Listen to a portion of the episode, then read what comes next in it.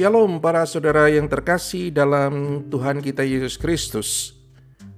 Jumpa lagi dengan saya Romo Beni Pang dalam Celatuk Moben. Kali ini kita akan merenungkan bersama tentang anugerah yang indah dari Tuhan kita berupa sakramen Ekaristi bagi gerejanya. Tentunya kita kalau paham liturgi dengan baik, dua kali dirayakan di dalam liturgi yang khusus bertemakan sakramen Ekaristi. Pertama, dalam Kamis Putih ketika kita merayakan perjamuan malam terakhir, di situ juga direnungkan tentang sakramen imamat yang kudus. Dan yang kedua adalah hari raya Corpus Christi atau tubuh dan darah Tuhan. Mari kita masuk lebih dalam dalam realitas ini karena ada banyak pertanyaan dan isi iman yang harus kita perdalam bersama-sama. Ya, pertama-tama kita mungkin menghadapi serangan ya dan saya mencatat ada dua serangan yang terjadi tentang sakramen Ekaristi. Ya, Pertama serangan dari luar, ini yang lebih ringan menurut saya. Orang Katolik dicemooh sebagai orang gila karena menyembah roti wafer. Apalagi di Indonesia kalau ada gong, semua menyembah roti wafer. Gila, aneh. Nah, kalau mau lebih gila lagi, saya kasih contoh. Dulu ada seorang anak teenagers yang rela mati untuk melindungi roti wafer ini dari pencemaran. Nama anak itu adalah Tarsisius. Dia menjadi santo yang banyak dipakai untuk nama pelindung para misdinar. Lebih gila. Dan jangan kaget para saudara sekalian kalau para mistik disebut orang-orang gila, orang santo santa disebut orang gila. Jadi itu bukan cemoohan yang baru sudah basi. Dan kalau Anda imannya benar, berbahagialah dicemooh oleh, oleh orang lain sebagai gila. Jangan kaget. Yang lebih serius adalah serangan yang kedua. Nah, ini adalah serangan yang menurut saya sangat serius. Karena serangan itu bukan dari luar tetapi dari dalam gereja. Nah ini serius. Gereja di USA misalnya, hanya 31 persen yang percaya bahwa hosti itu adalah tubuh Kristus. 69% percaya hosti itu hanyalah simbol tubuh Kristus. Nah, ini ini mengerikan sekali karena ada fenomena umat malas belajar setelah baptis ia hanya sekedar ikut saja, tidak ada mistagogi yang lebih dalam, romosentris. Nah, sayangnya di sana eh, katekesenya dari pihak gereja, dari pihak pimpinannya ambiar, teologinya jelek, ya, dan mungkin tidak percaya juga ada iman gitu. Nah, eh, Fenomena ini kayaknya sudah ditransport ke Indonesia, diimpor ke Indonesia. Saya pernah mengalami satu rekoleksi bersama dengan rekan-rekan imam dan ada salah seorang yang mengangkat tangan pada waktu itu temanya tentang ekaristi dan bertanya dengan nada sangat kritis pada pembicaranya uh, dan mengatakan untuk apa adorasi itu? Apakah ada bukti bukti statistik bahwa iman umat naik karena adorasi. Mendengar pertanyaan itu, saya ya tertawa tapi juga hati rasanya sedih. Mengapa itu muncul dari seorang rekan imam yang harusnya membina umat dengan baik, beriman lebih mendalam. Nah, untuk itu para sobat sekali, sekalian, mari kita masuk dalam kitab suci lagi lebih dalam uh, dan mencari dari mana gereja percaya bahwa roti itu adalah tubuh Kristus. Kalau Anda membuka-buka dan merenungkan secara mendalam Yohanes bab 6, terutama ayat 25 sampai 71 tentang roti hidup, di sana dikatakan dengan jelas. Jadi kalau baca Alkitab, ya kalau ditanyain orang tetangga, kalau baca Alkitab jangan dipilih-pilih yang sesuai dengan ideku, sesuai dengan seleraku. Kalau yang gitu yang lain dihapus saja, dibuang saja. Baca Alkitab seluruhnya. Hmm, itu penting. Nah itu dikatakan dengan jelas, ya kan Anda baca nanti sendiri bahwa Yesus mengatakan, "Akulah roti hidup."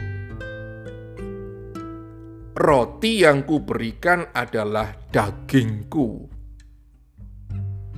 Dagingku adalah benar-benar makanan dan darahku adalah benar-benar minuman. Nah, mendengar ini orang Israel mau marah semua karena ini ada ajaran apa perkataan keras. Apakah Yesus mundur? Apakah Yesus selalu mengubah ajarannya? Tidak, bahkan dia berkata dengan keras pada Simon Petrus. Apakah kamu mau pergi juga? Jawaban Petrus kepadanya sangat menarik dan sangat penuh kerendahan hati, serta penuh dengan kebenaran. Jawabnya, Tuhan kepada siapakah kami akan pergi? Perkataanmu adalah perkataan hidup yang kekal. Nah, saudara sekalian yang terkasih dalam Yesus Kristus, uh, jawaban Simon ini sangat penting karena inilah nanti yang menjadi inti kita percaya tidak kepada sabda Tuhan Yesus sendiri. Sabda dari Sang Sabda yang adalah hidup kekal. Ya, karena yang dipakai kata-kata Yesus itu kalau kita mau menyelidiki bahasa Yunani itu menarik sekali. Kata makan itu bukan makan simbolis. Kata makan yang dipakai di situ adalah trogein yang artinya mancing itu nyam nyam nyam nyam nyam nyam makan begitu. Jelas bukan simbolis. Rotinya yang diberikan kepada kita adalah tubuhnya. Nah, kalau tidak mau terima ini, Ya pergi saja itu kata Yesus pada Petrus, apalagi pada kita ya. Kalau tidak mau terima ya pergi saja. Gitu ya.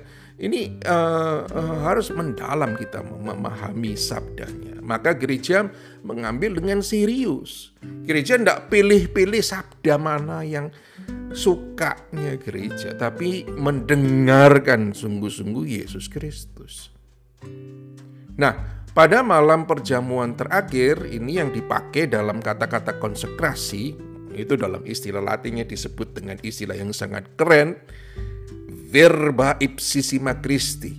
Artinya perkataan-perkataan Yesus yang sungguh-sungguh benar. Perkataan-perkataan Yesus sendiri. Apa kata Yesus? Dia mengatakan inilah tubuhku, inilah darahku. Ah, pernyataan singkat tapi jelas ini nanti dipakai oleh Santo Thomas dari Aquinas dengan penuh keyakinan untuk menjelaskan tubuh dan darah Kristus. Dia mengatakan dengan jelas, Yesus tidak sedang memakai simbol. Yesus mengatakan, "Ini tubuhku." Period titik. Nah, saudara sekalian yang terkasih dalam Yesus Kristus, uh, tentunya kita bertanya, sih kita kok ribut dengan simbol-simbol tidak penting ini. Nah, lalu kita merujuk ke tetangga atau mungkin ke uh, mana apa namanya area orang lain. Mereka tidak butuh simbol. Lah siapa yang tidak butuh simbol? Tidak ada orang yang beragama yang tidak butuh simbol. Nah, ngomong kritik di Katolik ini banyak sekali simbol. Ada patung lagi, ada sakramen lagi. Untuk apa itu dan sebagainya. Loh, kalau nggak tahu itu belajar bukan mengkritik ya diimani sendiri kok. Nah tidak ada yang maksa masuk kok. Nah, jadi harus belajar. Nah sedikit kita mau um, memperdalam pemahaman kita tentang sakramen. Sakramen itu ini saya, saya pakai bahasa Latin lagi hmm, keren katanya bahasa Latin bahasa asing oke. okay disebut Santo Agustinus, sakramen itu signum sacrosanctum efficax gratiae. Artinya apa? Artinya tanda. Ah, tanda kan cuma tanda. Oh, tunggu dulu, tandanya itu dijelaskan. Tanda kudus, signum sacrosanctum. Efficax gratiae yang dengan efisien memberikan memberikan rahmat. Jadi bukan hanya tanda, kita punya banyak tanda gitu loh. Seragam itu tanda keanggotaan, bendera itu tanda atau simbol dari sebuah negara. Ini bukan hanya tanda seperti begitu. Tanda ini tanda kudus. Tanda kudus ini bukan hanya tanda kudus tapi tanda kudus yang secara efisien memberikan rahmat Kan luar biasa itu. Ya. Jadi itu ya yang diberikan rahmat, rahmat yang luar biasa, rahmat yang besar. Saudara sekalian yang terkasih di dalam Yesus Kristus, uh, mari kita masuk lebih dalam lagi. Kita sudah tahu bahwa roti itu adalah tubuhnya dan anggur itu adalah darahnya. Nah, terus dalam Ekaristi, terutama dalam konsekrasi kita mengenal istilah ah ini ini menarik sekali ini transubstansiasi. Waduh, dijelaskan oleh Romo. Saya ketika pertama kali mendengar kata ini juga ini apa susahnya minta ampun. Ya, ternyata memang susah gitu ya. Nah, justru di susah inilah nanti kita akan melihat keindahannya. Nah, ini yang yang yang yang perlu kita uh, renungkan bersama-sama. Ya, jadi uh, transubstansiasi. Hmm, kita mungkin di zaman modern ini sudah tidak peduli dengan kata-kata yang berat kayak begini ya. Tetapi uh, ini yang masih dipakai, ini yang masih dipakai dalam katekismus nomor uh, eh, 1376 itu masih dipakai. Ya, saya kutipkan kalimat terakhirnya dari 1376 itu Gereja Katolik Kudus menyebut perubahan ini yaitu roti dan anggur menjadi tubuh dan darah Kristus dengan tepat dan pantas sebagai transubstansiasi. Dari mana kata itu muncul? Dari Santo Thomas Aquinas. Untuk memahami ini kita butuh paham tentang filsafat. Filsafat apa dulu? Filsafat uh, skolastik pada waktu itu. Ya jadi jadi intinya itu ada gini, segala sesuatu itu mempunyai uh, substansia ya yang mendasari. Yang mendasari meja adalah kemejaan Lalu di atasnya itu yang nampak itu adalah aksidensia itu artinya ya meja itu dari apa dari kayu kayak dari besi kayak dari uh, kertas ke mungkin bisa juga gitu atau dari triplex ke uh, warnanya bisa putih, merah, coklat, pink, macam-macam. Itu namanya aksidensia. Nah, kalau substansinya ditarik katakanlah gitu ya, diambil gitu, maka habis itu meja sudah tidak ada lagi gitu loh. Jadi di dunia ini tidak ada substansi yang berubah gitu loh. Kalau manusia, misalnya manu, manusia ini ada manusia Eropa, ada manusia uh, Jawa, ada manusia Batak, ada manusia Belanda, ada macam-macam kan. Tapi semua sama-sama manusia. Substansinya apa? Substansinya adalah uh, kemanusiaan. Kalau kemanusiaan ditarik, ya ya kita berubah jadi apa itu? Jadi anjing kek, jadi monyet. ya. Jadi tidak pernah mungkin ada perubahan substansi. Kalau diambil ada dua kemungkinan. Berubah jadi yang lain atau lenyap. Misalnya meja dibakar ya sudah habis jadi abu. Nah itu perubahan. Uh, tapi ini orang yang suci dan sangat cerdas yang namanya Thomas Aquinas ini kok memakai kata transsubstansia. Wah ini berarti ngawur. Nah ini menariknya itu ya, menarik, kayak apalagi yang belajar belajar filsafat pasti tahu ini. Menariknya ada di sini. It's a philosophical error dalam tanda petik. Dia melampaui filsuf yang sering dipakainya yaitu Aristoteles untuk menjelaskan misteri iman. Maka dari sejak awal saya katakan ini adalah misteri iman.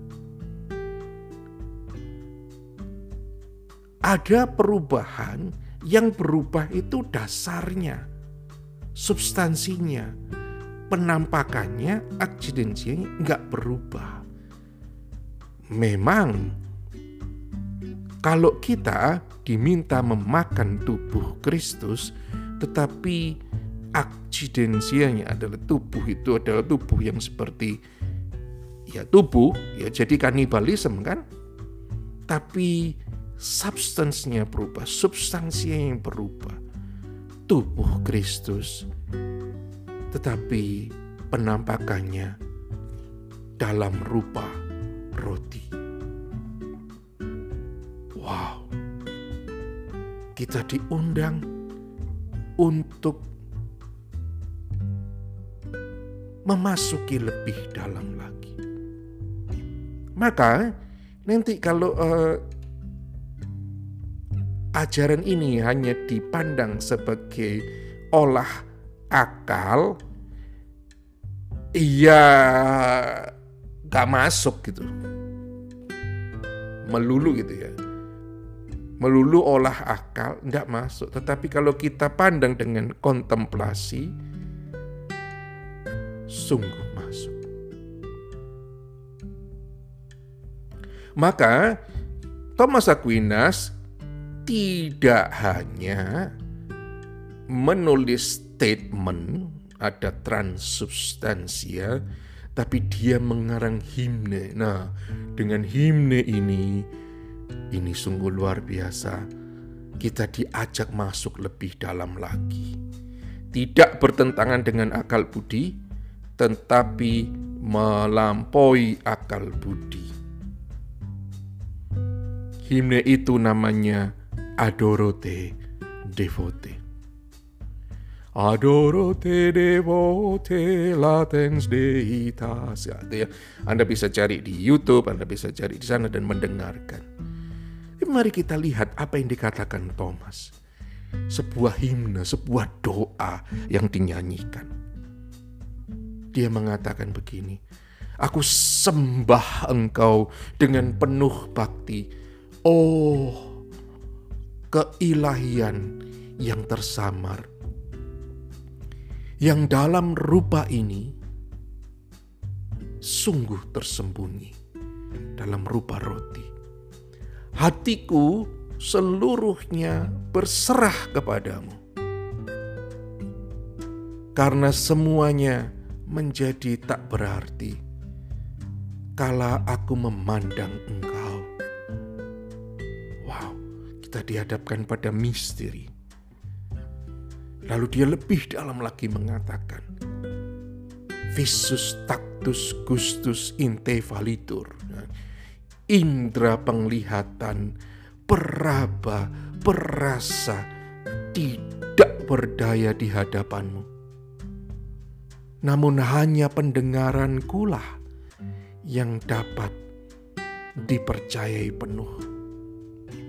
Dengan mendengar. Sikap iman itu adalah mendengar. Lalu dia melanjutkan, Aku percaya akan apa yang telah disabdakan oleh putra Allah. Tiada yang lebih benar daripada sabda kebenaran ini. Dia mengatakan, tidak ada yang lebih benar daripada sabda kebenaran ini. Yesus berkata demikian, maka terjadilah demikian. Kalau mau filsafat menjelaskan, aku jelaskan dengan filsafat yang menggoncangkan akal budimu. Transsubstansi. Wow.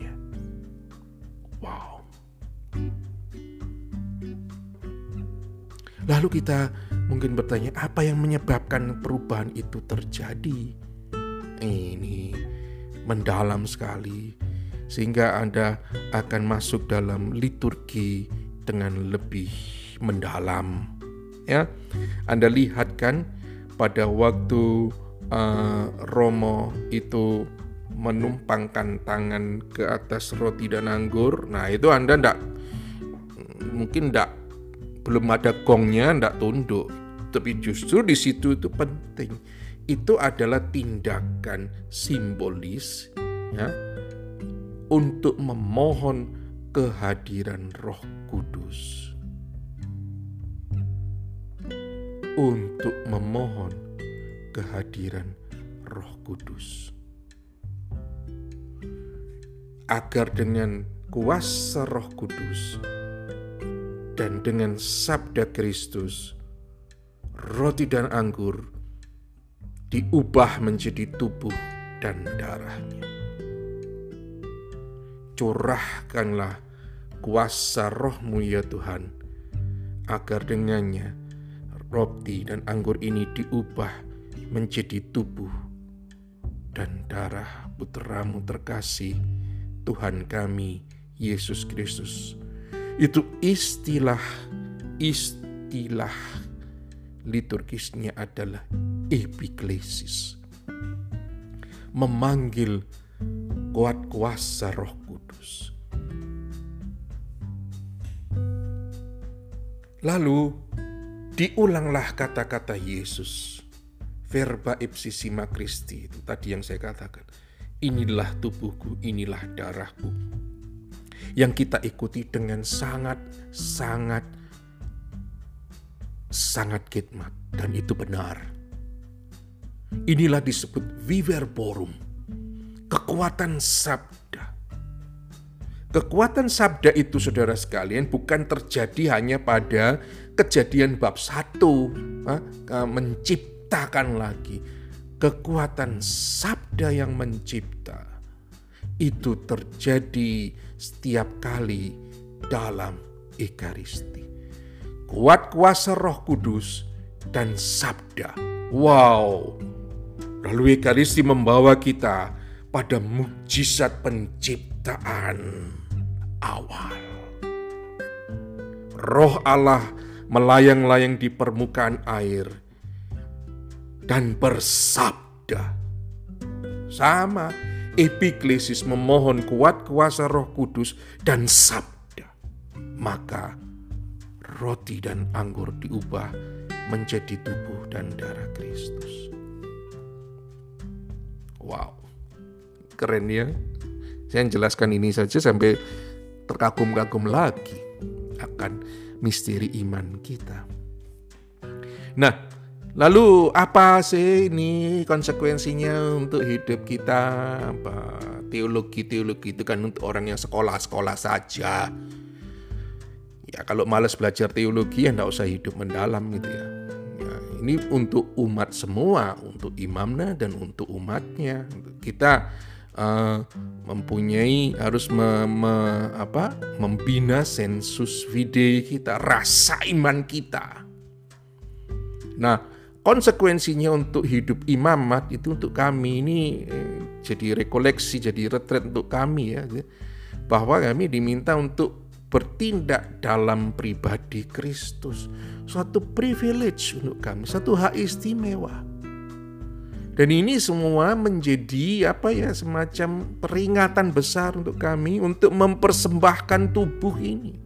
Wong sudah dikonsekrasi ya dipersembahkan terus. Sama seperti kata-kata yang kami ucapkan pada konsekrasi. Inilah tubuhku yang diserahkan bagimu. Itu pengingat juga. Selain itu, sabda itu mengubah roti dan anggur menjadi tubuh dan darah Kristus, tetapi mengingatkan kami agar kami menjadi seperti Kristus. Menyerahkan tubuh seluruhnya bagi Allah, bagi gerejanya. Bagi umat Allah yang juga mengambil bagian dalam uh, imamat umum itu juga berlaku. Nah, ada hal yang mendalam yaitu kita diajak untuk bersatu dengan Kristus. Kita mengatakan bersatu dengan Kristus itu dalam oh mistik dan sebagainya. Iya, tapi ingat setiap kali engkau menyambut eh, hosti, menyambut tubuh Kristus, engkau bersatu dengannya. Pernah nggak dengar yang bagi orang suka-suka diet itu ya? Ada ada gym yang berkata gini, you are what you eat. Lalu gambarnya uh, apa? Ada wanita gendut dengan donat di perutnya gede karena kebanyakan makan donat maka gembrot, gendut. You are what you eat. Tapi itu mengandung kebenaran loh. Kalau Anda percaya gitu-gitu, jangan makan donat terlalu banyak supaya tidak gendut. Karena donat itu menjadi tubuhku. That's what happened. Orang Katolik itu, sakramen itu sangat mendarat di bumi. Engkau memakan Kristus, tubuhmu menjadi tubuh Kristus. Wah ini indah sekali. Nah, saudara sekalian, inilah nanti bukti bahwa Yesus pernah bersabda, Aku menyertai engkau sampai akhir zaman, yaitulah dalam ekarisinya. Engkau dimasukkan di dalam Kristus. Jangan terbalik ya mikirnya. Bukan memasukkan Kristus dalam diriku, tapi engkau dimasukkan dalam Kristus. Tubuhmu menjadi tubuh Kristus.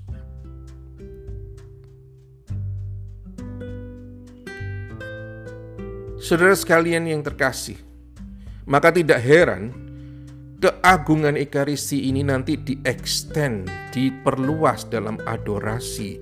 Dan umat di Indonesia sangat baik dalam ini, adorasi. Hening di hadapan tubuh Kristus. Ya, tapi adorasi tidak pernah boleh mengganti Ekaristi.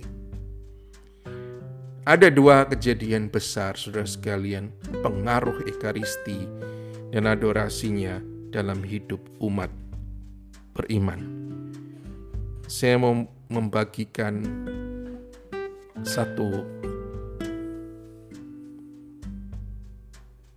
pengalaman dari seorang santo yang baru digelarkan menjadi kudus santo yaitu Titus Bransma seorang imam karmelit dari Belanda.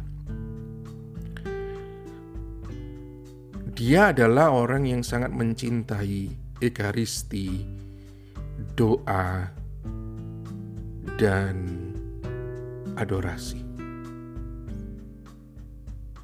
Tapi itu bukan hanya tinggal di dalam ruang adorasi, tinggal di dalam monstrans, tetapi hidup, hidup dalam kehidupannya.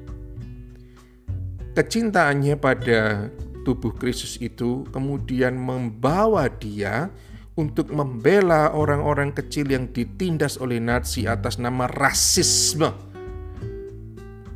Ya,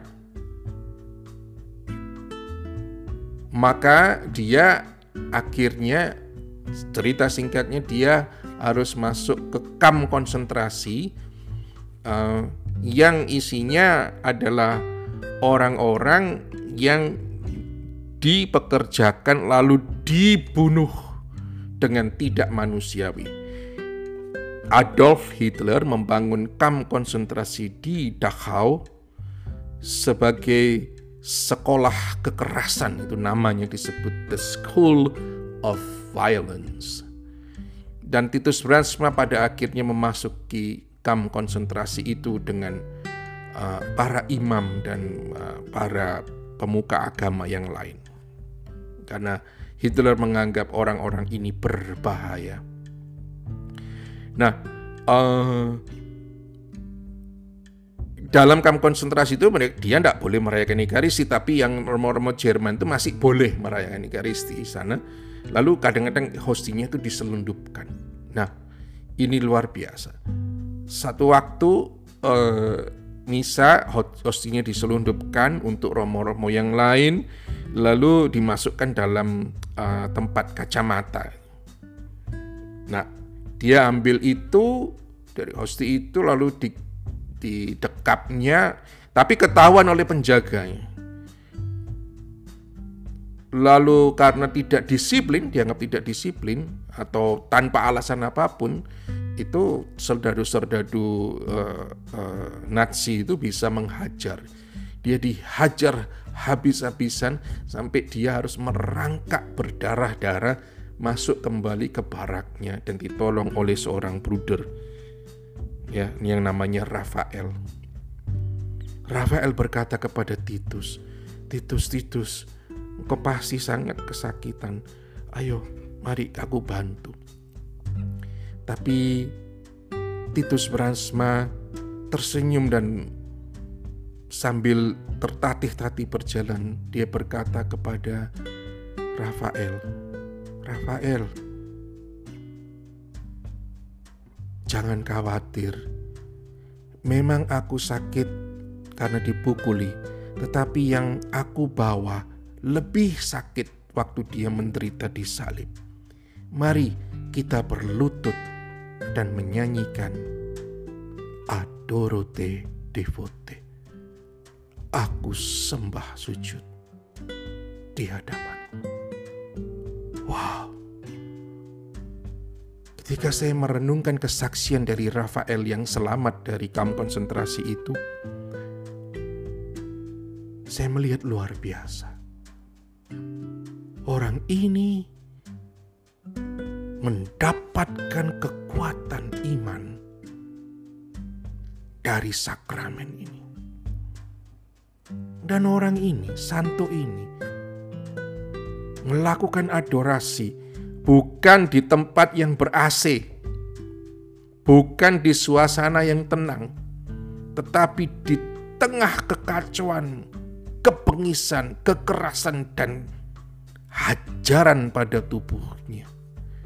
Dia menyembah Tuhannya. Adoro te devote latens deitas. Aku sembah sujud di hadapanmu ya keilahian yang tersamar. What a faith to the Blessed Sacrament. Dan ini memperkuat dia untuk menjalani malam-malam gelapnya setia sampai akhir. Para sobat yang dikasihi oleh Yesus Kristus, Pembicaraan tentang Ekaristi, tentang tubuh dan darah Kristus, bukanlah pembicaraan yang melayang-layang, tetapi menghantar kita sampai pada pengalaman seperti pengalaman Santo Titus Bransma. Ia menyembah Allahnya dalam roh kebenaran seperti dikatakan Yesus kepada wanita Samaria. Semoga para sobat sekalian kita mencintai hadiah terbesar dari Yesus sendiri yaitu tubuh dan darahnya yang sudah dirayakan dalam gereja berabad-abad yang memperkuat gereja dalam mengarungi samudera kehidupan yang tidak mudah ini. Semoga kita tidak ikut uh, mengimpor pemikiran dari uh, Amerika Serikat ya, yang hanya percaya tubuh dan darah itu, roti dan anggur itu hanya simbol tubuh dan darah Kristus. Tetapi kita yakin bahwa roti dan anggur itu karena kuat kuasa Roh Kudus dan sabda Kristus menjadi sungguh tubuh dan darahnya. Tuhan Yesus memberkati.